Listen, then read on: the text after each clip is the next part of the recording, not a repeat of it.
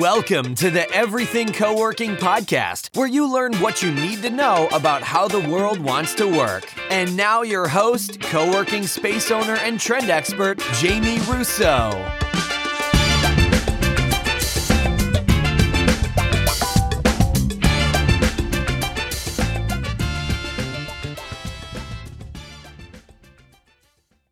Welcome to the Everything Coworking Podcast. This is your host, Jamie Russo. Thank you for joining us. My guest today, Phil Kirchner, you might have seen him on LinkedIn if you're out and about on LinkedIn. He posts a lot. I think he might be most active on Twitter, which I find to be totally overwhelming.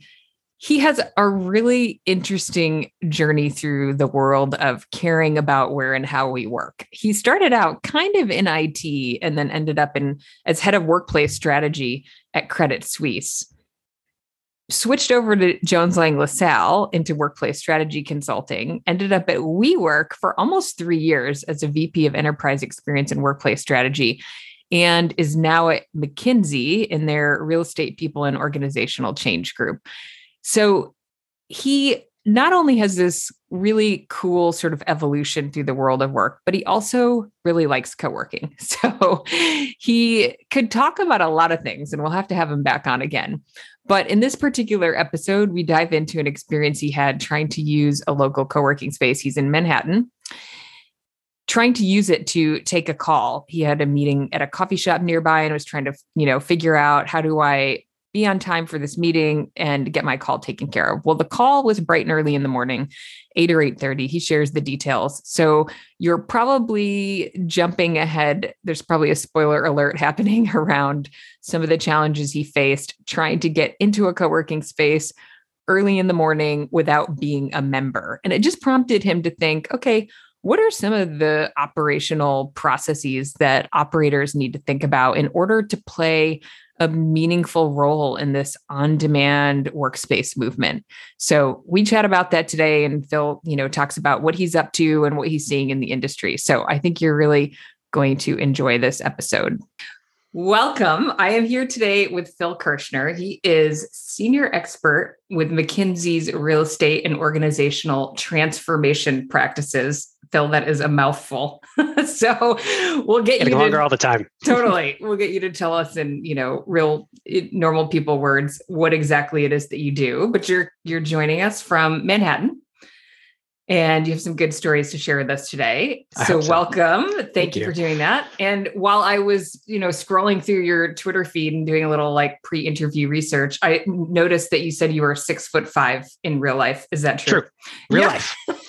People oh, have totally. Now that, that you stand back, I can tell. Yeah, yeah like, people oh, have noticed tall. that with my my standing desk after you know months of talking to me just in a box, and I had more than one client go like, "Oh, the, the top of that door is rather close to your head."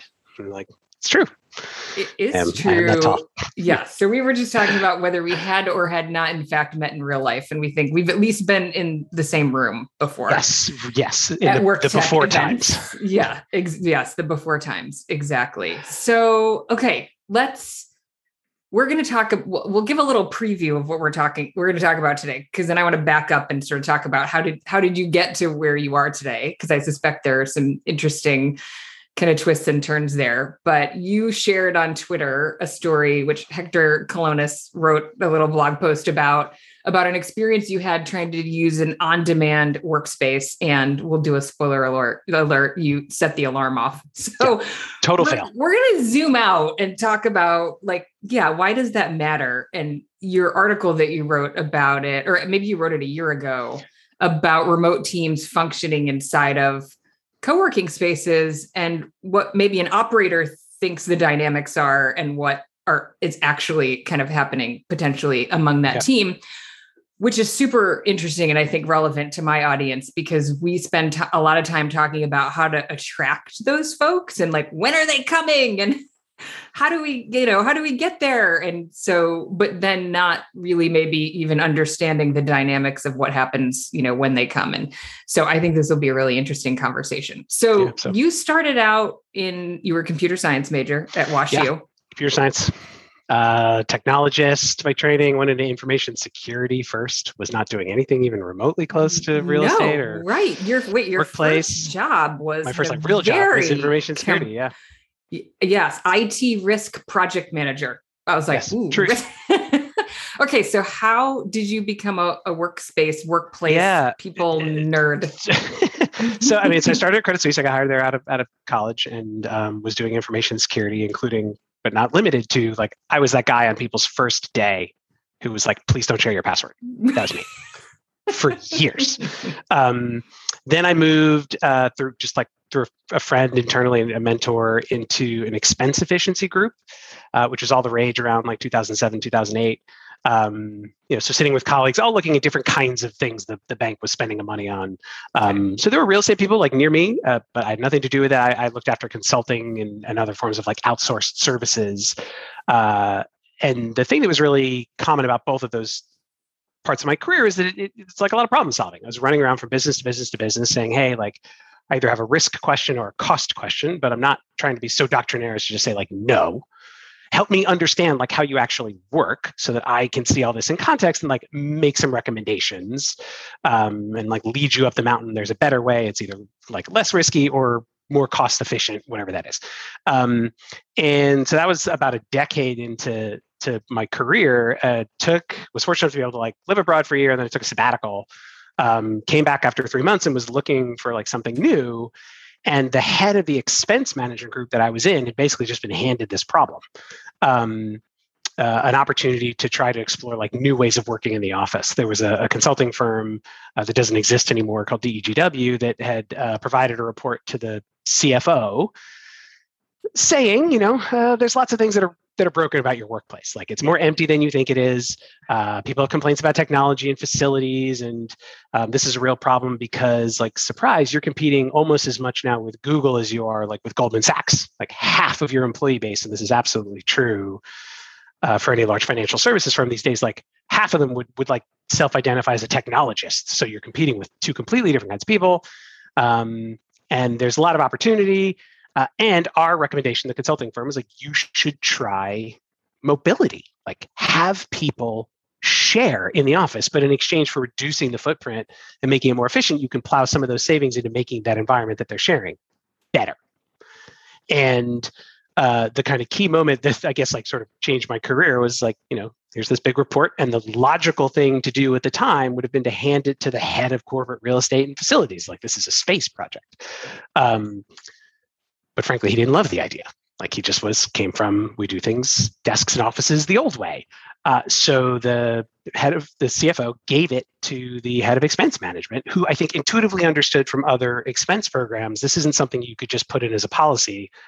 Like send everyone, send everyone home on Friday and come back on, on Monday, be like, congratulations, we're sharing things now.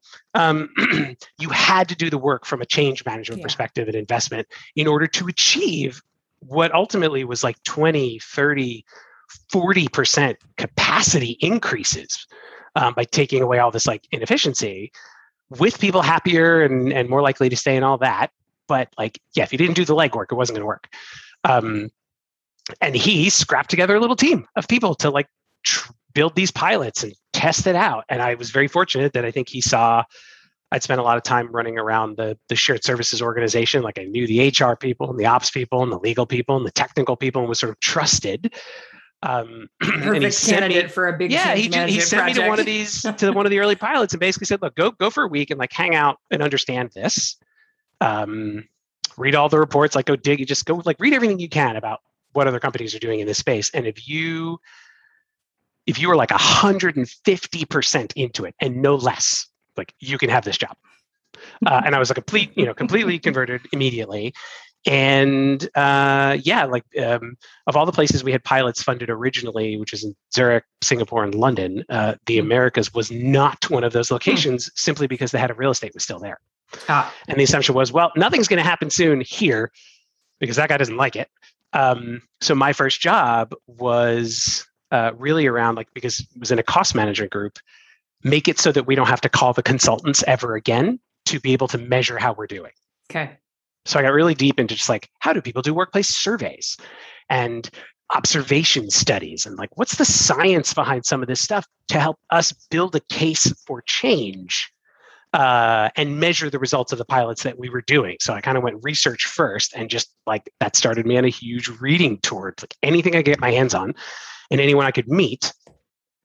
And I guess relative, relative to this conversation, many of those people whose names I was like passed or bumped into or found in my network yeah. were either like other clients of that consulting firm, uh, forward-thinking designer types who were really in the workplace, uh, or people in the co-working industry, frankly.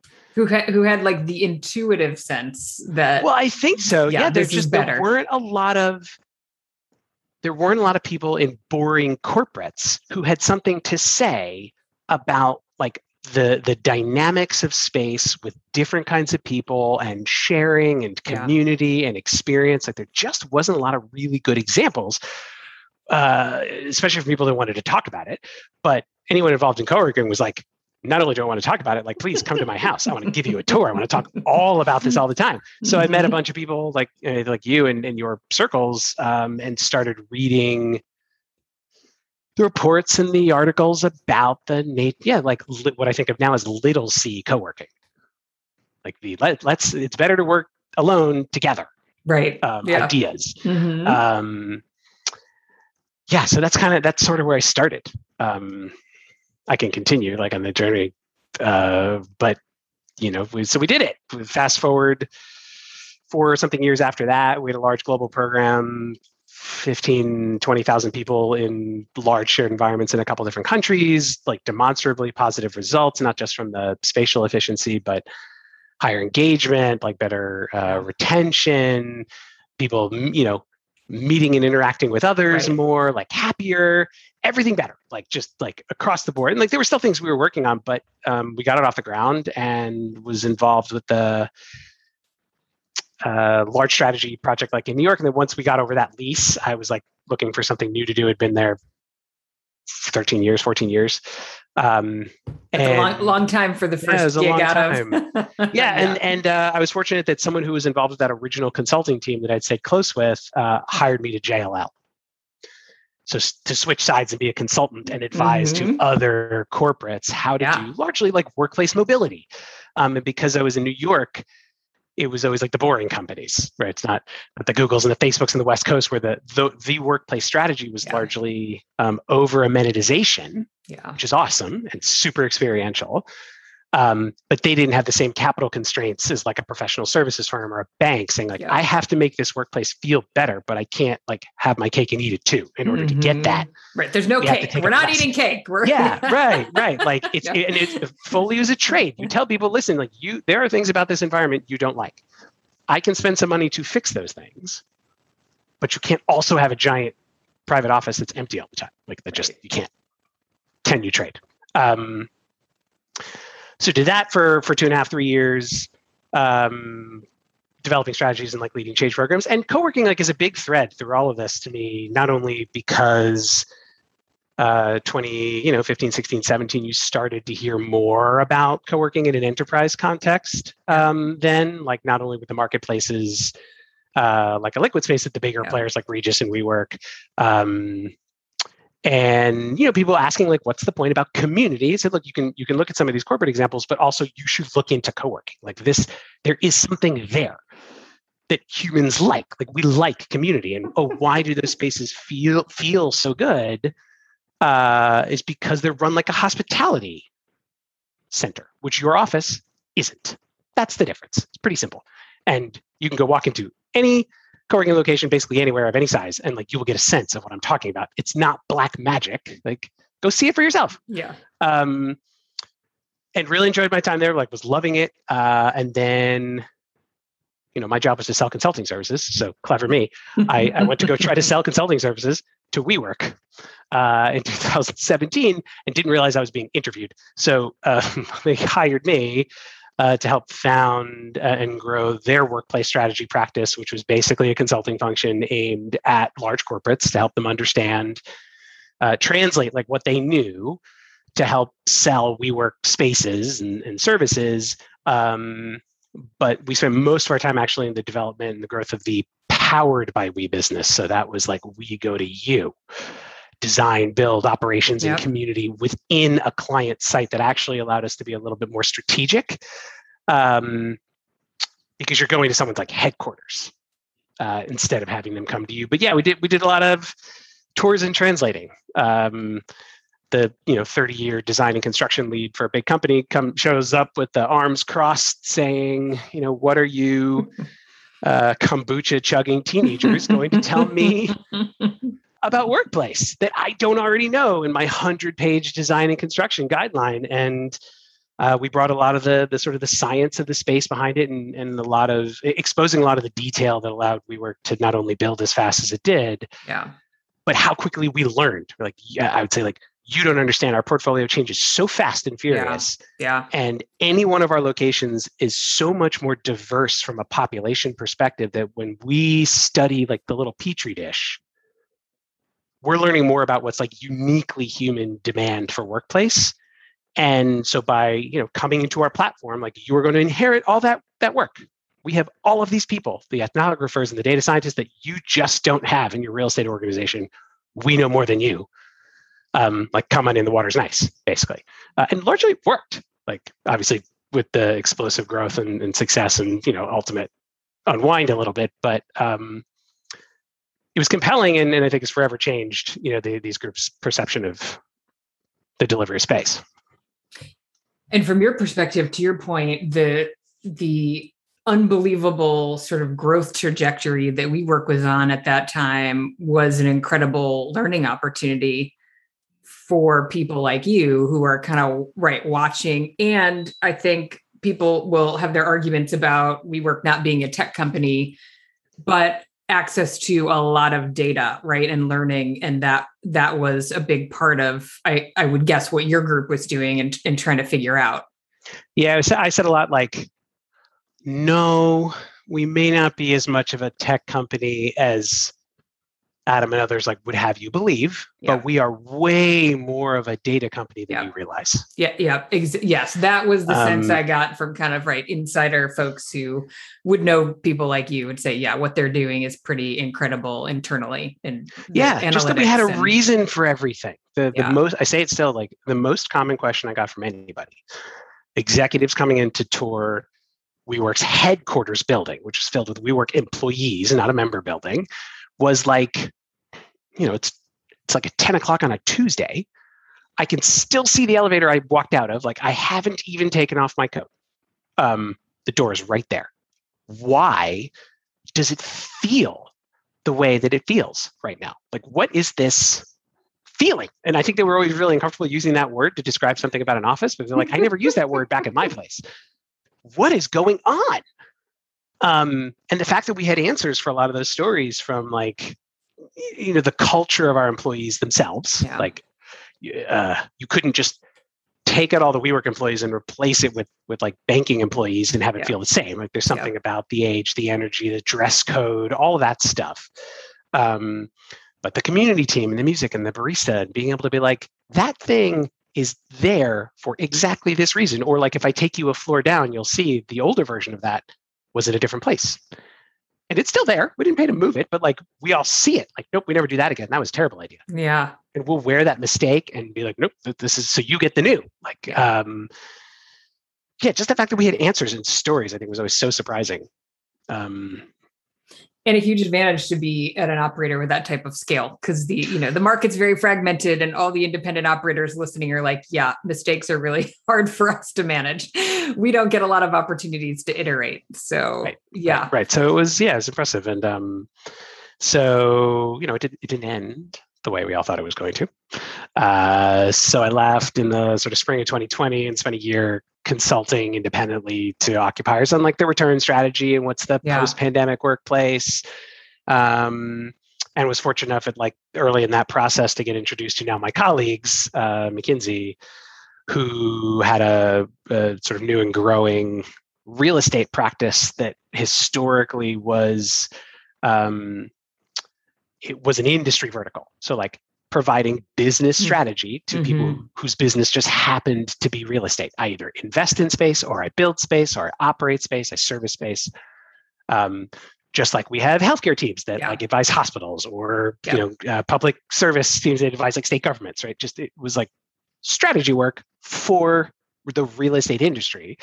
Um, but along comes COVID and now all the questions are just yeah. as much about real estate as a function. Yeah.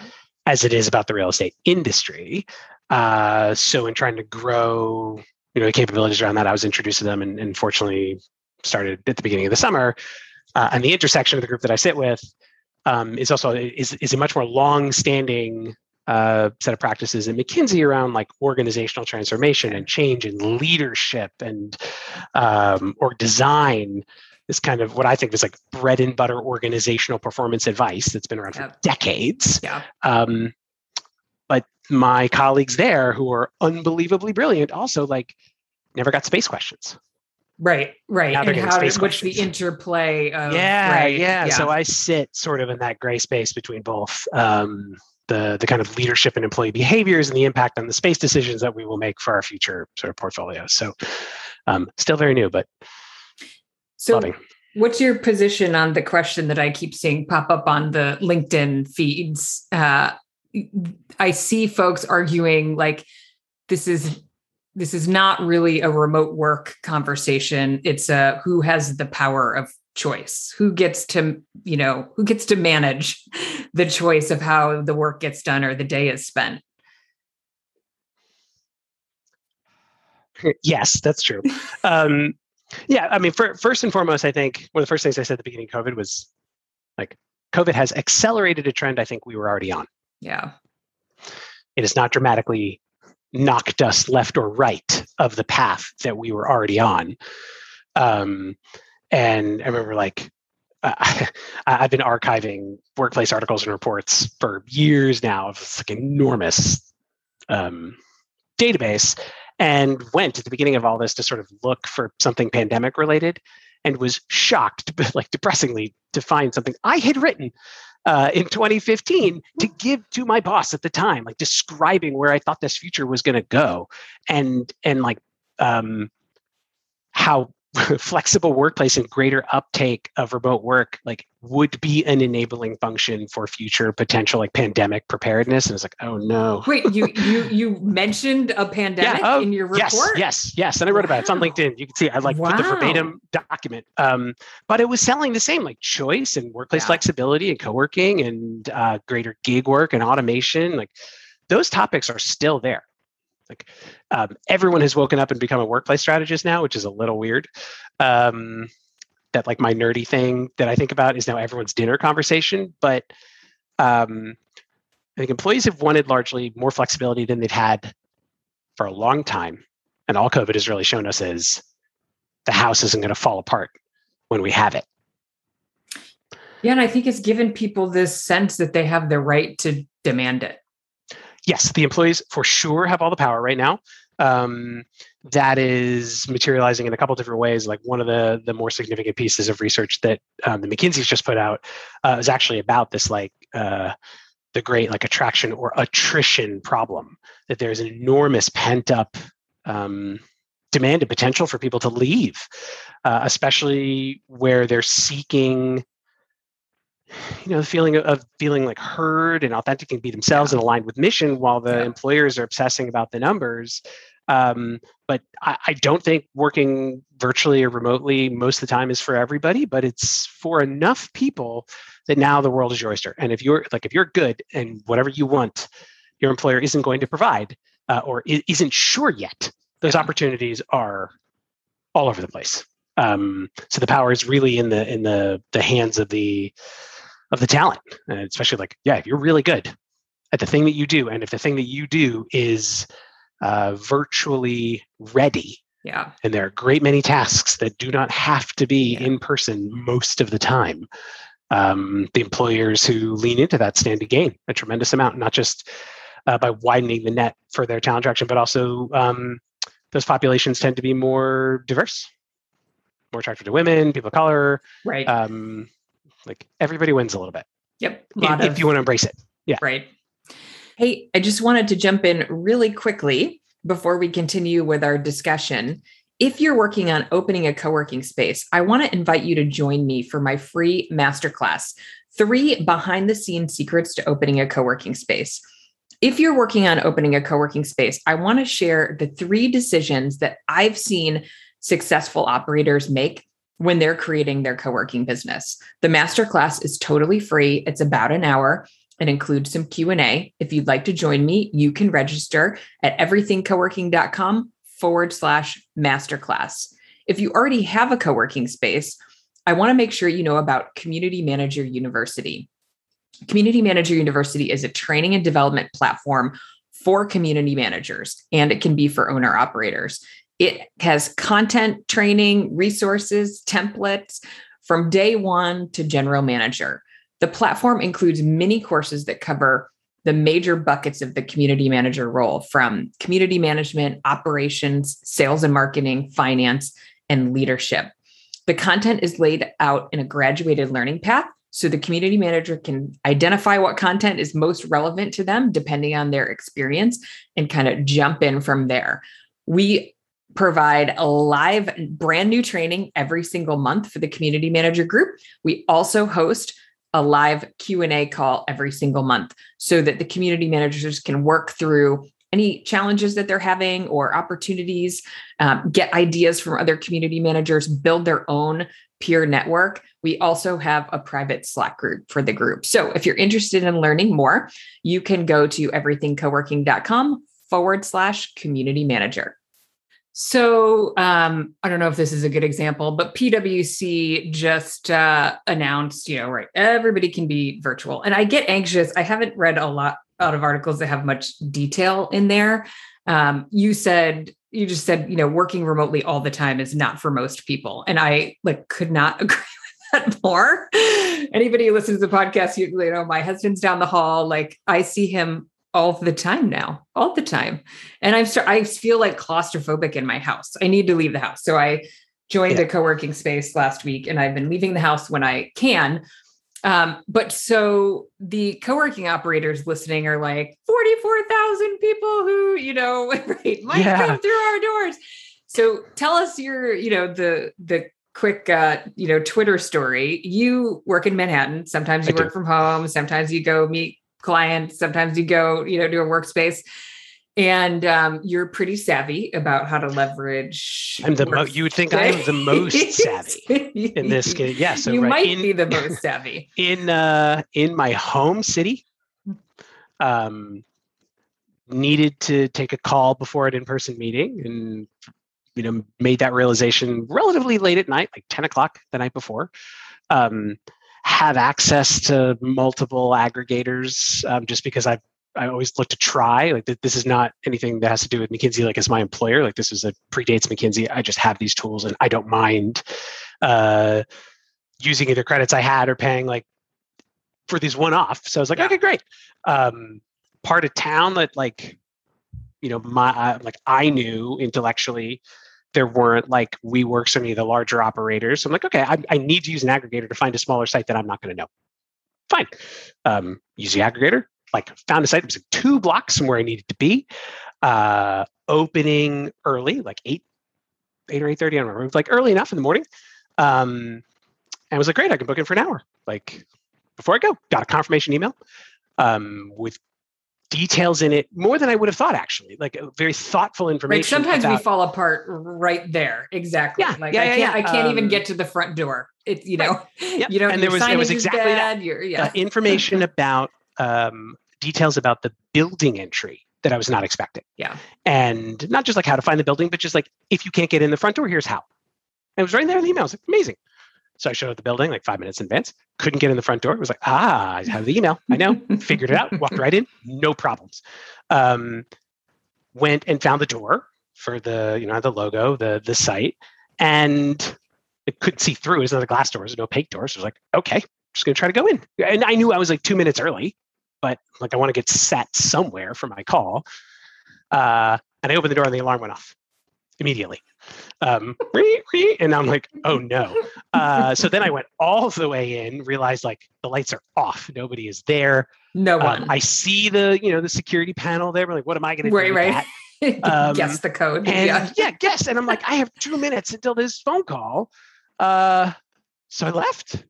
And like, there was no, there was nothing, nothing to see here. Nothing, yeah. nothing to see here. Thinking like, I hope the cops don't show. I have no idea. Uh, so I left and took my call like from a stoop, like a good New Yorker. Mm-hmm. Um, and it was fine. But uh, then I went and like tweeted about this experience, thinking like the It is irrelevant to who the aggregator is, and it's yeah. irrelevant who the yeah. site is. Yeah. Um, and saying like, I am the best possible person who knew how to work this system, and something went wrong. Where sure enough, like I did report, I told the aggregator who checked in with the operator and found out the like exact logical thing that happened, which was the person who was supposed to have been there got stuck in a subway, like underground. Right. And, you know, and I did book the night before to be there at exactly opening moment, yeah. um, which is not common maybe, but like all those circumstances put together led to a problem.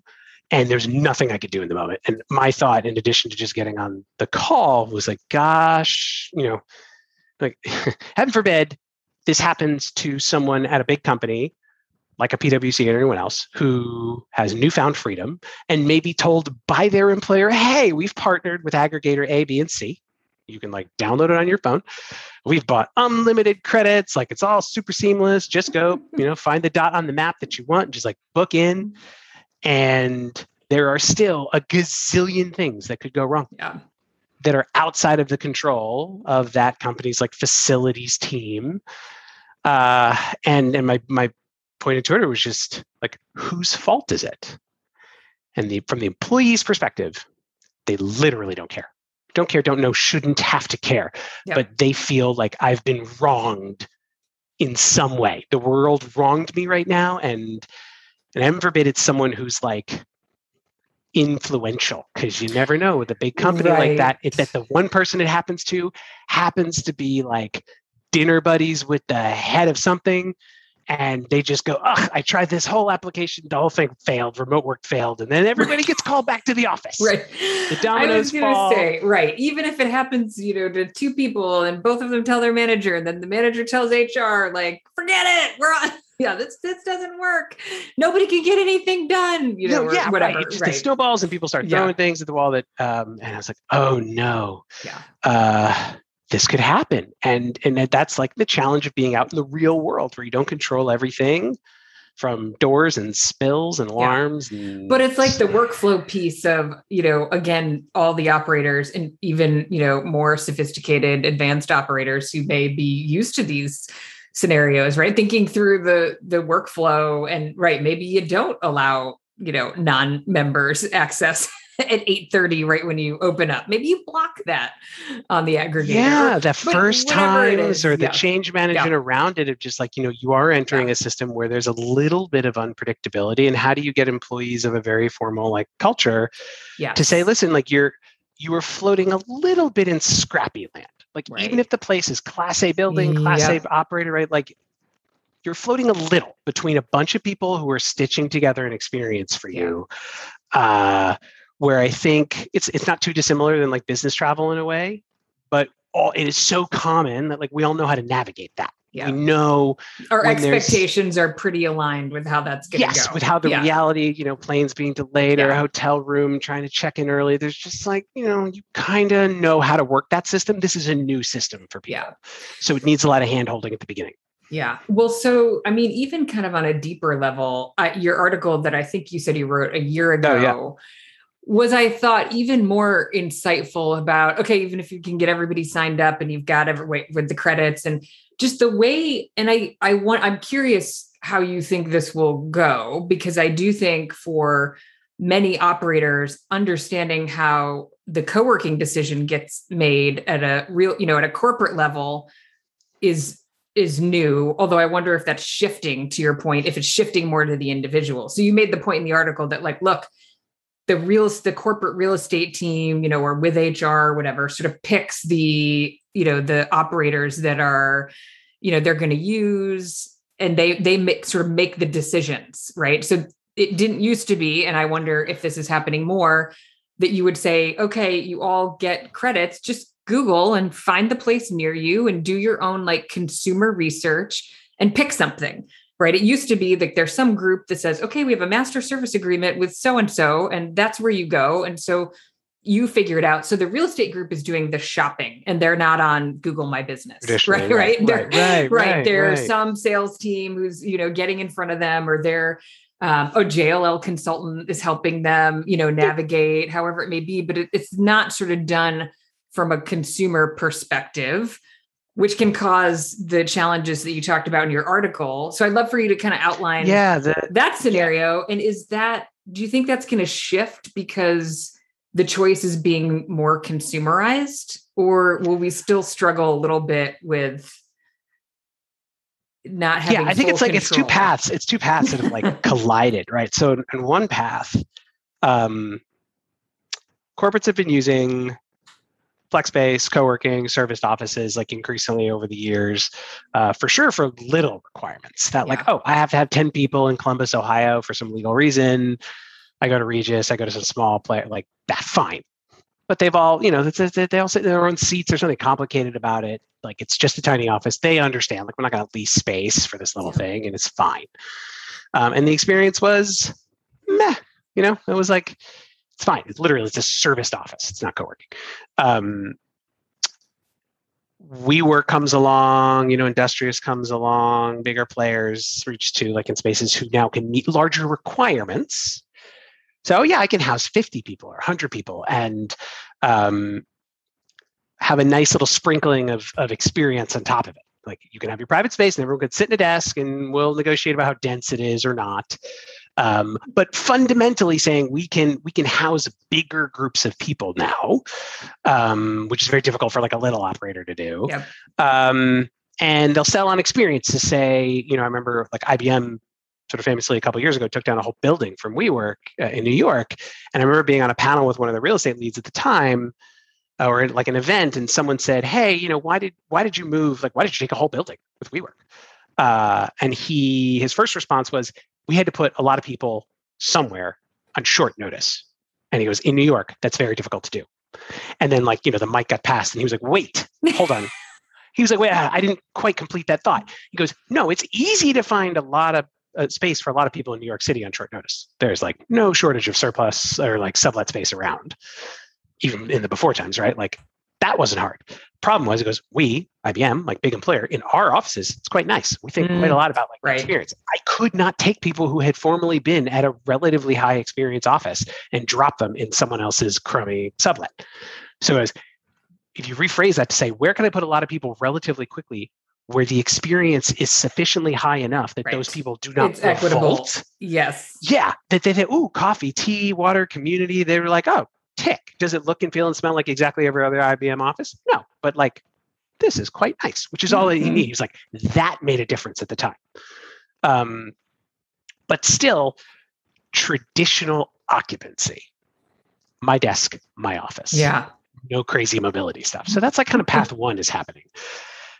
Path two was the more progressive providers that were toying with mobility and sharing and oversubscription and hoteling and hot desking, whatever you want to call it, in their own turf.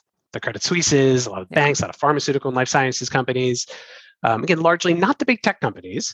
Um, but they were doing this and slowly starting to come to WeWork with this question of like, oh, well, I'm doing like sharing here and experience is really important. And you guys deliver really experiential workplaces. Like, can I bring my sharing program pre-COVID to your turf? And that realization of like some clients starting to come along saying, I, I want to make you, the flex provider, part of my weirdo sharing program that I'm doing internally. Right. Um, can you be part of my program?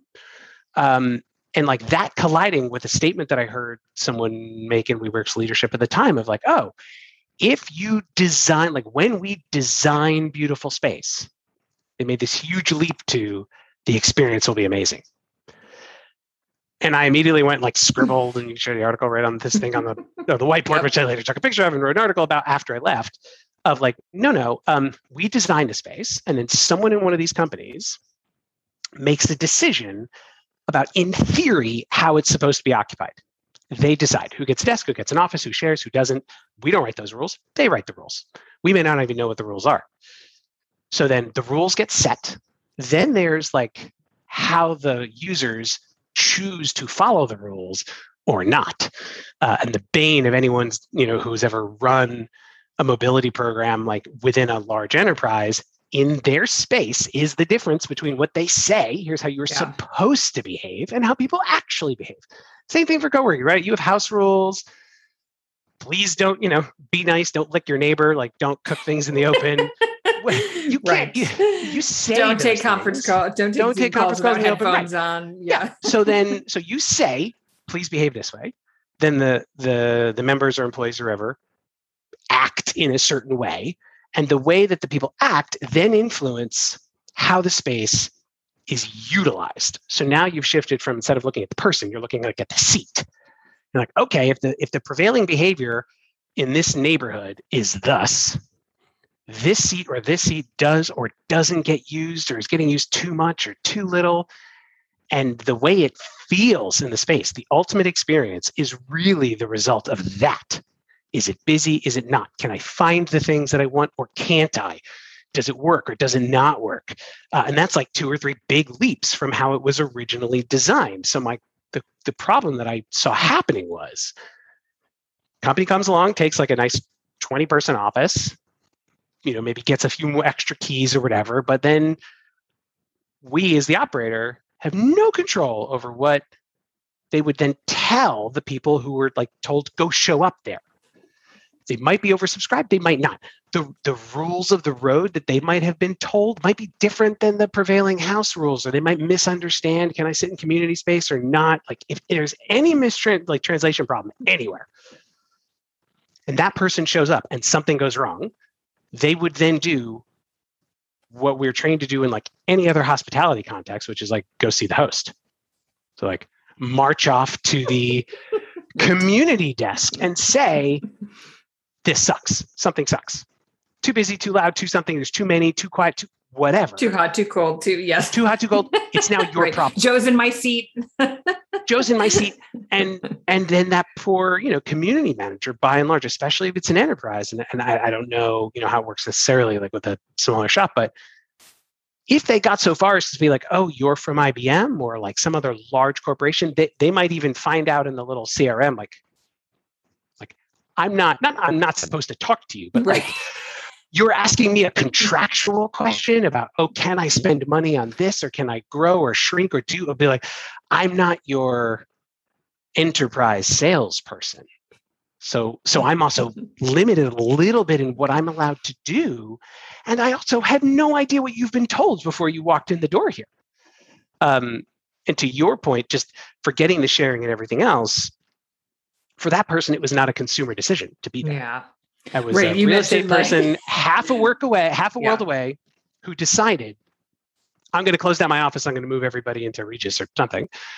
Uh, and that person might show up on day one just grumpy because they used to be uptown another downtown. Like that, pre, you know, the poor community manager, nothing to do with that decision. But this person walks in grumpy, and now it's their problem. But they're like, I cannot influence your corporate occupancy decision. So there's like, that was the problem I was describing. But where all this has come yeah. together now is because of COVID, um, real estate teams are more likely to look to flexible pools of occupancy to solve the fact that they don't know what the future holds. So I think there's yeah. there's a demand the, increase the kick, now for the space. The kicking the can. Uh. Yeah, kick the can. So yeah. so like, it, and you know, there's more spaces and they're they're experiential and amazing, and uh, so they're looking to flex operators to help like solve a temporary problem. And because they're now like, oh, not everyone's going to be around all the time. The words like hoteling and sharing are coming up a lot more. So saying, oh yeah yeah yeah, I will just. My office in Chicago will be some co-working space in Chicago, and I'm going to put twenty people in ten seats. And it may be from a company that was never exploring that kind of sharing stuff before. Yeah. The ones who were have an intuition about the change requirements and how you think about utilization. They're a little bit more prepared. But um, I think a lot of companies are going to both be running to flex yeah. and running to sharing at the same time. And that is going to exacerbate this problem. And, and maybe the last thing I'll say, um, what I am hopeful for in this future is where where will the the large corporates like let the leash out a little bit and yeah. give the power to the teams. Yeah. Where if a team is told, hey, I'm like the marketing team in Chicago. Uh, and we actually had an example of this um, at WeWork at a financial services company where it was, I think actually the marketing, some kind of creative team was actively trying to like leave the headquarters. They're like, this isn't for us. That's not right. that, that's not it's how just, we roll. That's not how something. we roll. And like, yeah. we don't talk to anyone else in this building, really. We're not that big. We can, we try to attract a different kind of person, different kind of equipment, all this stuff. Like yeah. we kind of just want to go and, and sort of put down an Amex somewhere and just book a, book a space. Yeah. And if they did that, they then become like most normal sort of co-working members of where the decision maker, the C E O, someone high up in that like small company was on the tour, walked around, met the community manager, made the decision about the location, the amenity, the space, everything. They made all the decisions. So not only do they know if there was a decision that in the end, like turned out not to be so great, they're like, I made this decision, so that's on me. Um, but like they were part of it. Even just meeting the community team, like we're in it. Someone who gets dropped there is very different. So yeah. the answer hopefully is allowing the, the team to make decisions. Because right now we're all working on our own. And the company's used to planning everything centrally. It's somewhere in the middle is the answer. Um, give people the aggregators, give people a little bit of like currency to spend and say, look, it's not nearly as much as we used to. Um, but to come full circle to the alarm thing, it has to be it has to be coded with still an enormous amount of like change management leadership to say, like, we're going to give you huge autonomy on space that you never had before. But with that responsibility comes a little bit of a bunch of footnotes, like, you know, you're you're now going to take on a risk that our facilities people used to shield you from. We over-service, right. we promise, right. or you never had to deal with it. That doesn't mean that you weren't too hot, too cold. Yeah. And the things weren't like, couldn't be better. But you're now going to be taking on a lot more of the primary risk of the experience. And we're not, we will help you when we can help you, but we're not going to be there in the moment. And are you okay with that? Right. It's like I T support, right? We can log in remotely, but we can't come. Like, yeah, I can't come sure running, rushing anymore. To your size. Exactly. Yeah. And like you want yeah. the flexibility. We want to give you the flexibility, but and the jury out jury is like super out on that, whether people are gonna push the power down to the teams and let yeah. them make those decisions. Uh, and it's really hard to do now because the the companies that need to do that still have the big office. Yeah. It's very hard for them to swallow. I will give you yeah, extra yeah. money exactly right to explore yep. co-working right. while I still have a big tower over here. If the tower just poof, like went away, they might be like, oh, yeah, I can slide you a couple hundred bucks a month because I used to pay a couple thousand bucks over there. Um, so we're in the middle ground. It's a tricky time. New companies right, don't ha- right. aren't like encumbered by yep. that, but the the big companies are, and we will struggle with it for a few years, I think. Yeah. It, so in the meantime, I mean, so P W C just sends forty-four thousand people home. Although I guess to your point, they're not doing that immediately either. They still have real estate. It'll be a they, st- they actually said specifically they're not going to change their real estate. Yeah. Yeah. Um, and maybe it's not as bad for a professional services firm because they're so before times. Uh, well, yeah, they never they never had enough. Yeah, they they're so out and about, which is to say yeah. that they never had one seat per person anyway. No. In fact, right. they were like Accenture, massively Accenture oversubscribed. Started hoteling, right? Accenture, Deloitte, yeah. PwC, McKinsey, yeah. same thing. We, yeah. you know, our normal the clusters of energy are usually with the clients. Yeah. So we do not have room if they were to all come running back to the mothership and say, we want to all set up shop here.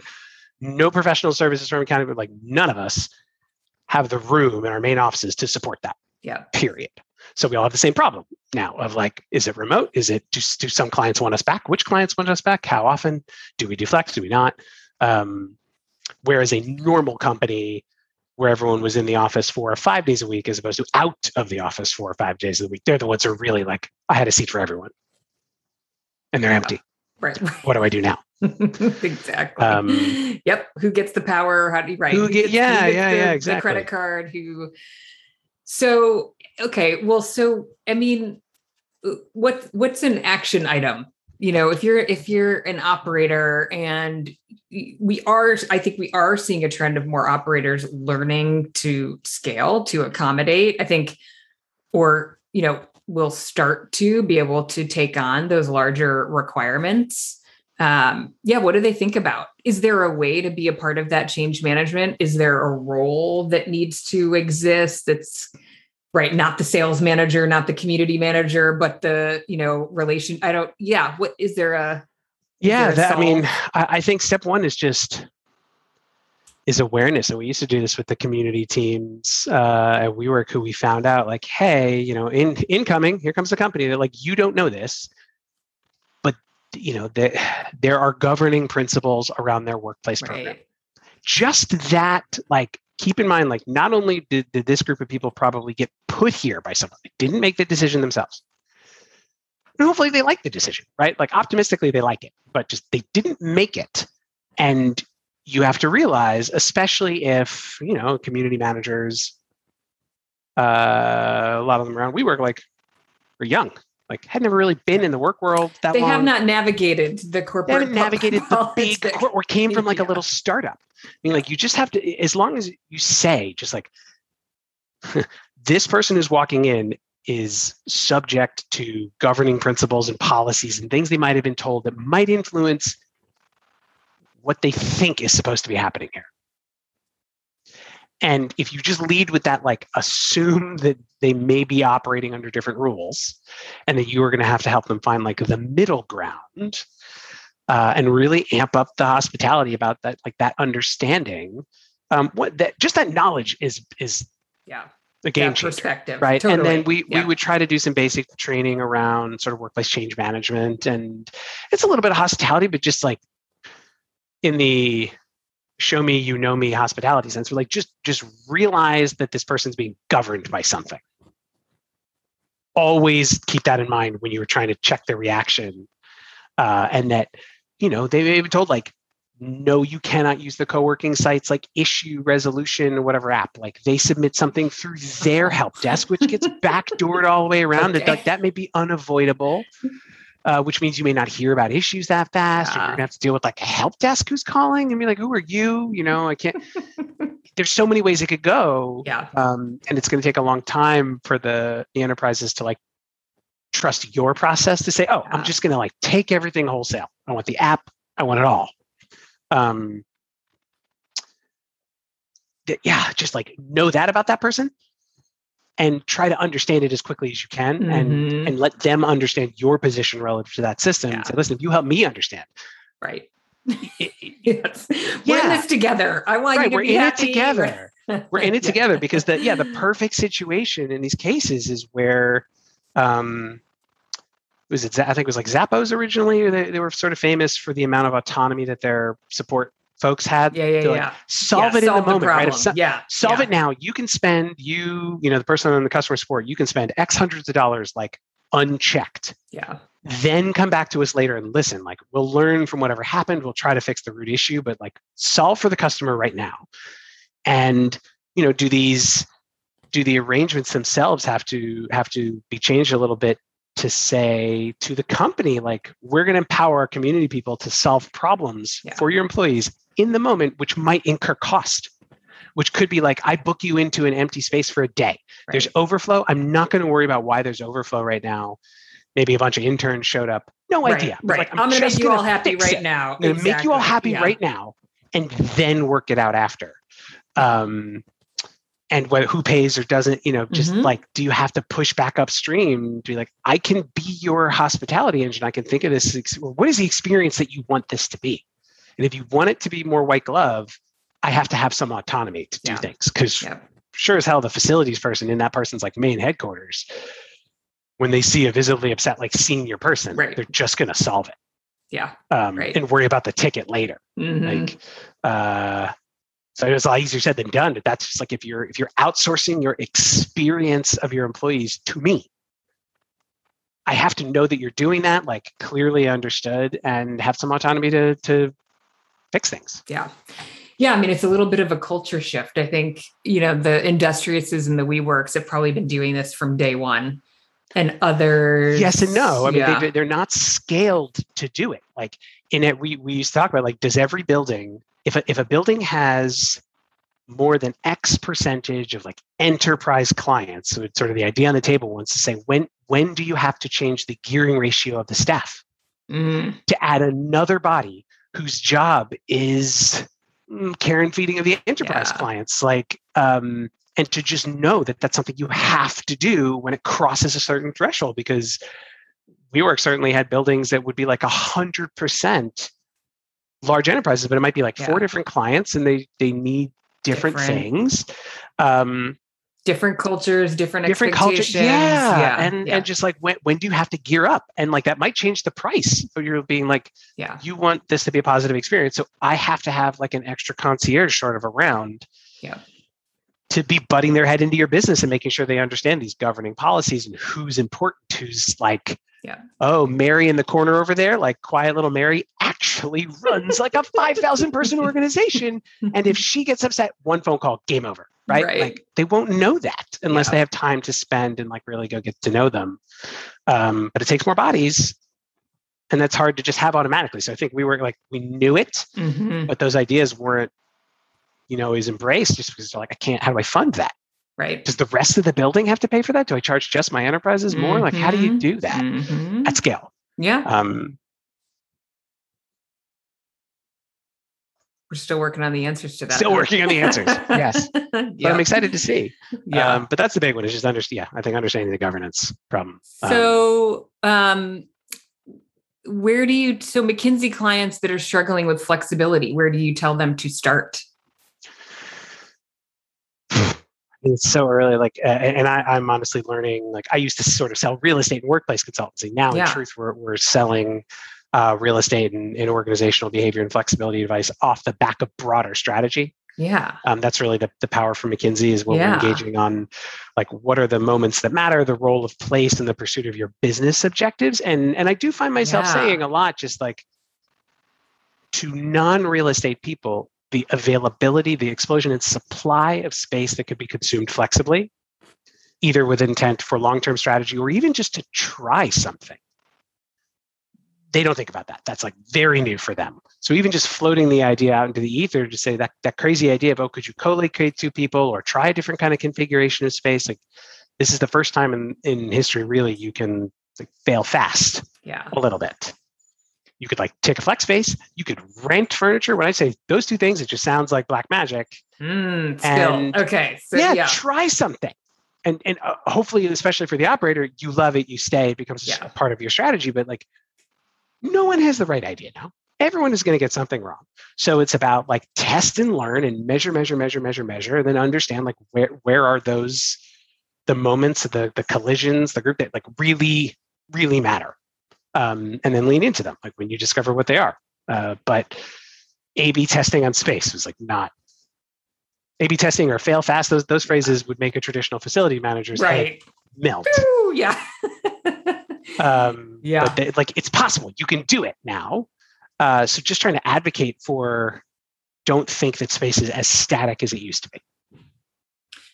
So I'm curious about the measuring. I mean, you have experience in some pretty, um, uh, like just significant, you know, analytics around, you know, utilization. What would you recommend an operator that's going to serve or potentially serve enterprise groups? What should they be prepared to sort of report, measure, observe, and sort of make that a, a competency? Are we are we there yet, or do we need to get there? Yeah, I think, I mean, the, the basics is, you know, who walked in? Did they show up for stuff? Did things break? Tickets, right? Badge-ins, yep. attendance. Like, okay. That's it. Um, WeWork was certainly aiming at the idea of, you know, we've, We've wired the box to the gills, sensors everywhere, right, or cameras. Right. Just, and, and, and he sat in that booth for two hours and then he well, moved right, not, and not, that, right, not even the name, but to just say like, we because yeah, yeah, we yeah. control the whole environment, yep. we we have built an ecosystem that is very detailed in its ability to like report on what's going on. And you know, for the for an extra cost of a dollar a month or whatever, like we will just expose all this information to you um, to know. When someone says, oh, it's too crowded, that an- the answer isn't necessarily, oh, the box of space that you took is too small. It's that the configuration of the things in your box is incorrect. If we were to take one, you know, take out a bank of this and replace it with a bank of that, that it's going to solve your utilization problem. We know that. And that that can be messaged to employees as a net positive.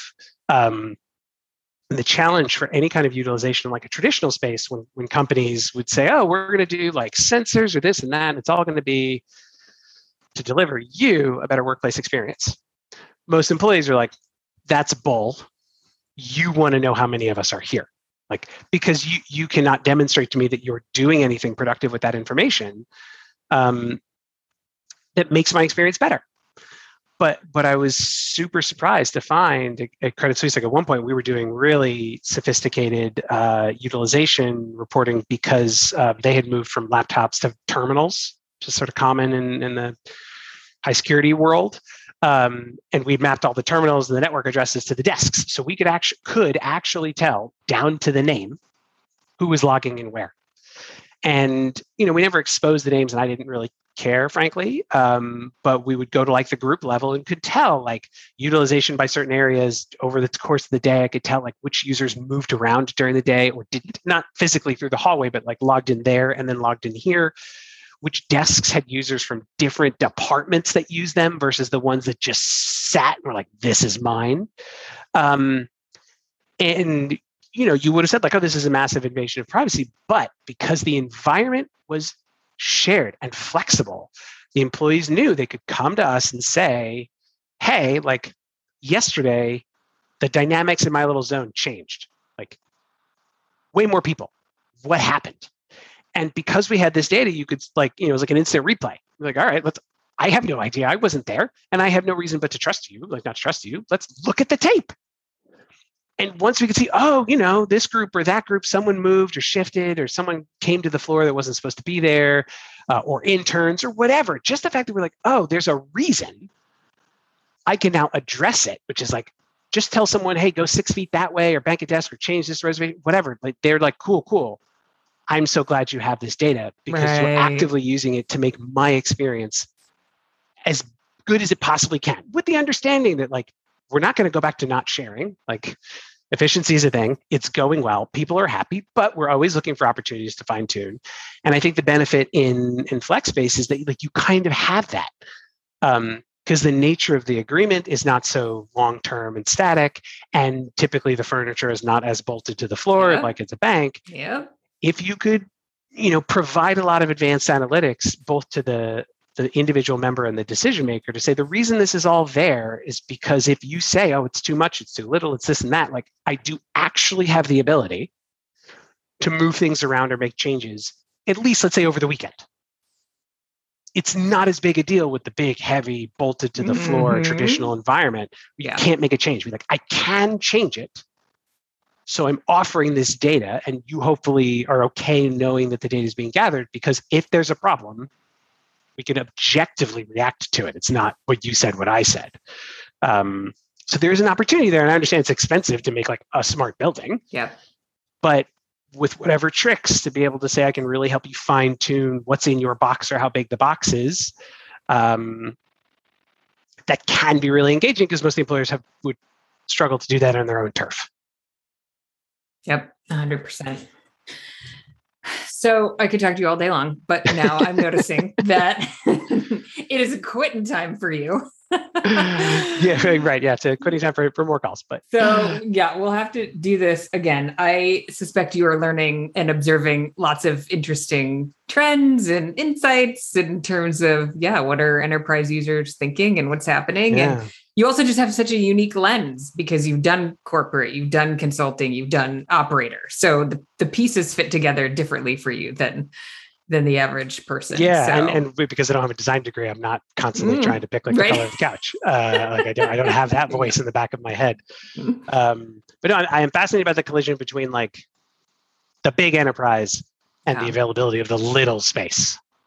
And that it doesn't always have to be the, the big name operator because that won't work in all cases. And if you give people the retail decision, I think yeah. a lot of them will actually seek the smaller, more specialized, localized yeah. spaces, um, either sort of semi-permanently or or for whatever use.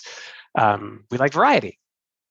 You know, and we like the human connection. I yeah, totally. um, worked a couple times recently and toured uh, a global brand whose name we will not Uh, reference, and the uh, community manager, although I'm not going to use that term, she toured me and she asked me uh, two questions in our time together.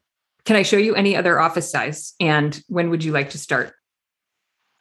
I mean, I was like, are you a, a human like, or a robot? Like I'm a person.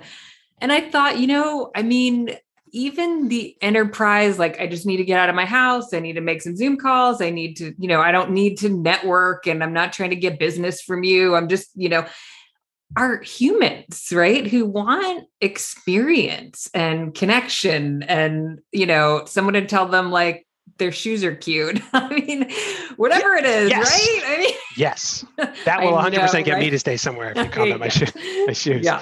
Um, no, you're totally right. And like, that's a training thing. And it's it's a cultural you... thing, I think. Um, and I think, I think in this case, a cultural thing, but I think the local operators will often win on that all day long. Uh, they should. Yeah. yeah. Um, so especially should, retail, right? Can. Just being like, yep. we have, we like the people around here and um, the, the enterprises that were the most successful, I think, and we were, were the relatively smaller teams that had something yeah. to do with the decision yeah. and had like a super open door policy. We're like, we are here. We love this space. We maybe hire from this space. We participate yeah. in events, and everyone's like, "Oh, those like we thought they're a bunch of like boring insurance bros, but actually like they're awesome. They came to like pumpkin carving last week. They're so cool." Um, exactly, yeah. and, and they like, don't have to do that, here. Right? Like they don't yeah. have to do that, but like they're yeah. here, and especially yeah, the delivery we've been going on forever, but the you know virtual events and wanting to like keep people connected, like it doesn't have to be necessarily your event. I will feel positive about my employer if I have access yeah. to stuff. It doesn't mm-hmm. have to be their stuff. Yeah. I'm okay with it being like my local co-working provider's pumpkin carving. Totally. Um, so we hope. I we love hope. It. Wait, this so, is fantastic. So Phil, um, how often do you go into the office? Um, two-ish times a week now. Okay. Again, it's weird because, because again, like normal times. Yeah. Most of my colleagues are either not in New York or were super mobile before.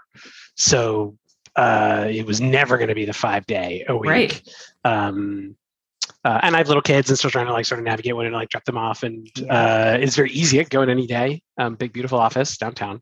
Yeah. Um, but yeah, two-ish at the moment. Yeah. Has your travel started to pick up? A little. Yeah. But most again, the, the clients aren't there. Right. and it's right, more, right, it's more right, for, right. it's more for events than it is for yeah. like client actual engagements. Clients. Yeah. Yeah. We'll get there. Okay. We'll, well thank there. you. We will. Okay. Thank you for it's Thursday happy hour time for you, or pick up the kids or have dinner. Yeah. Time. So with all so, the things. Yes. I don't hear screams, so I don't think they're here. Okay.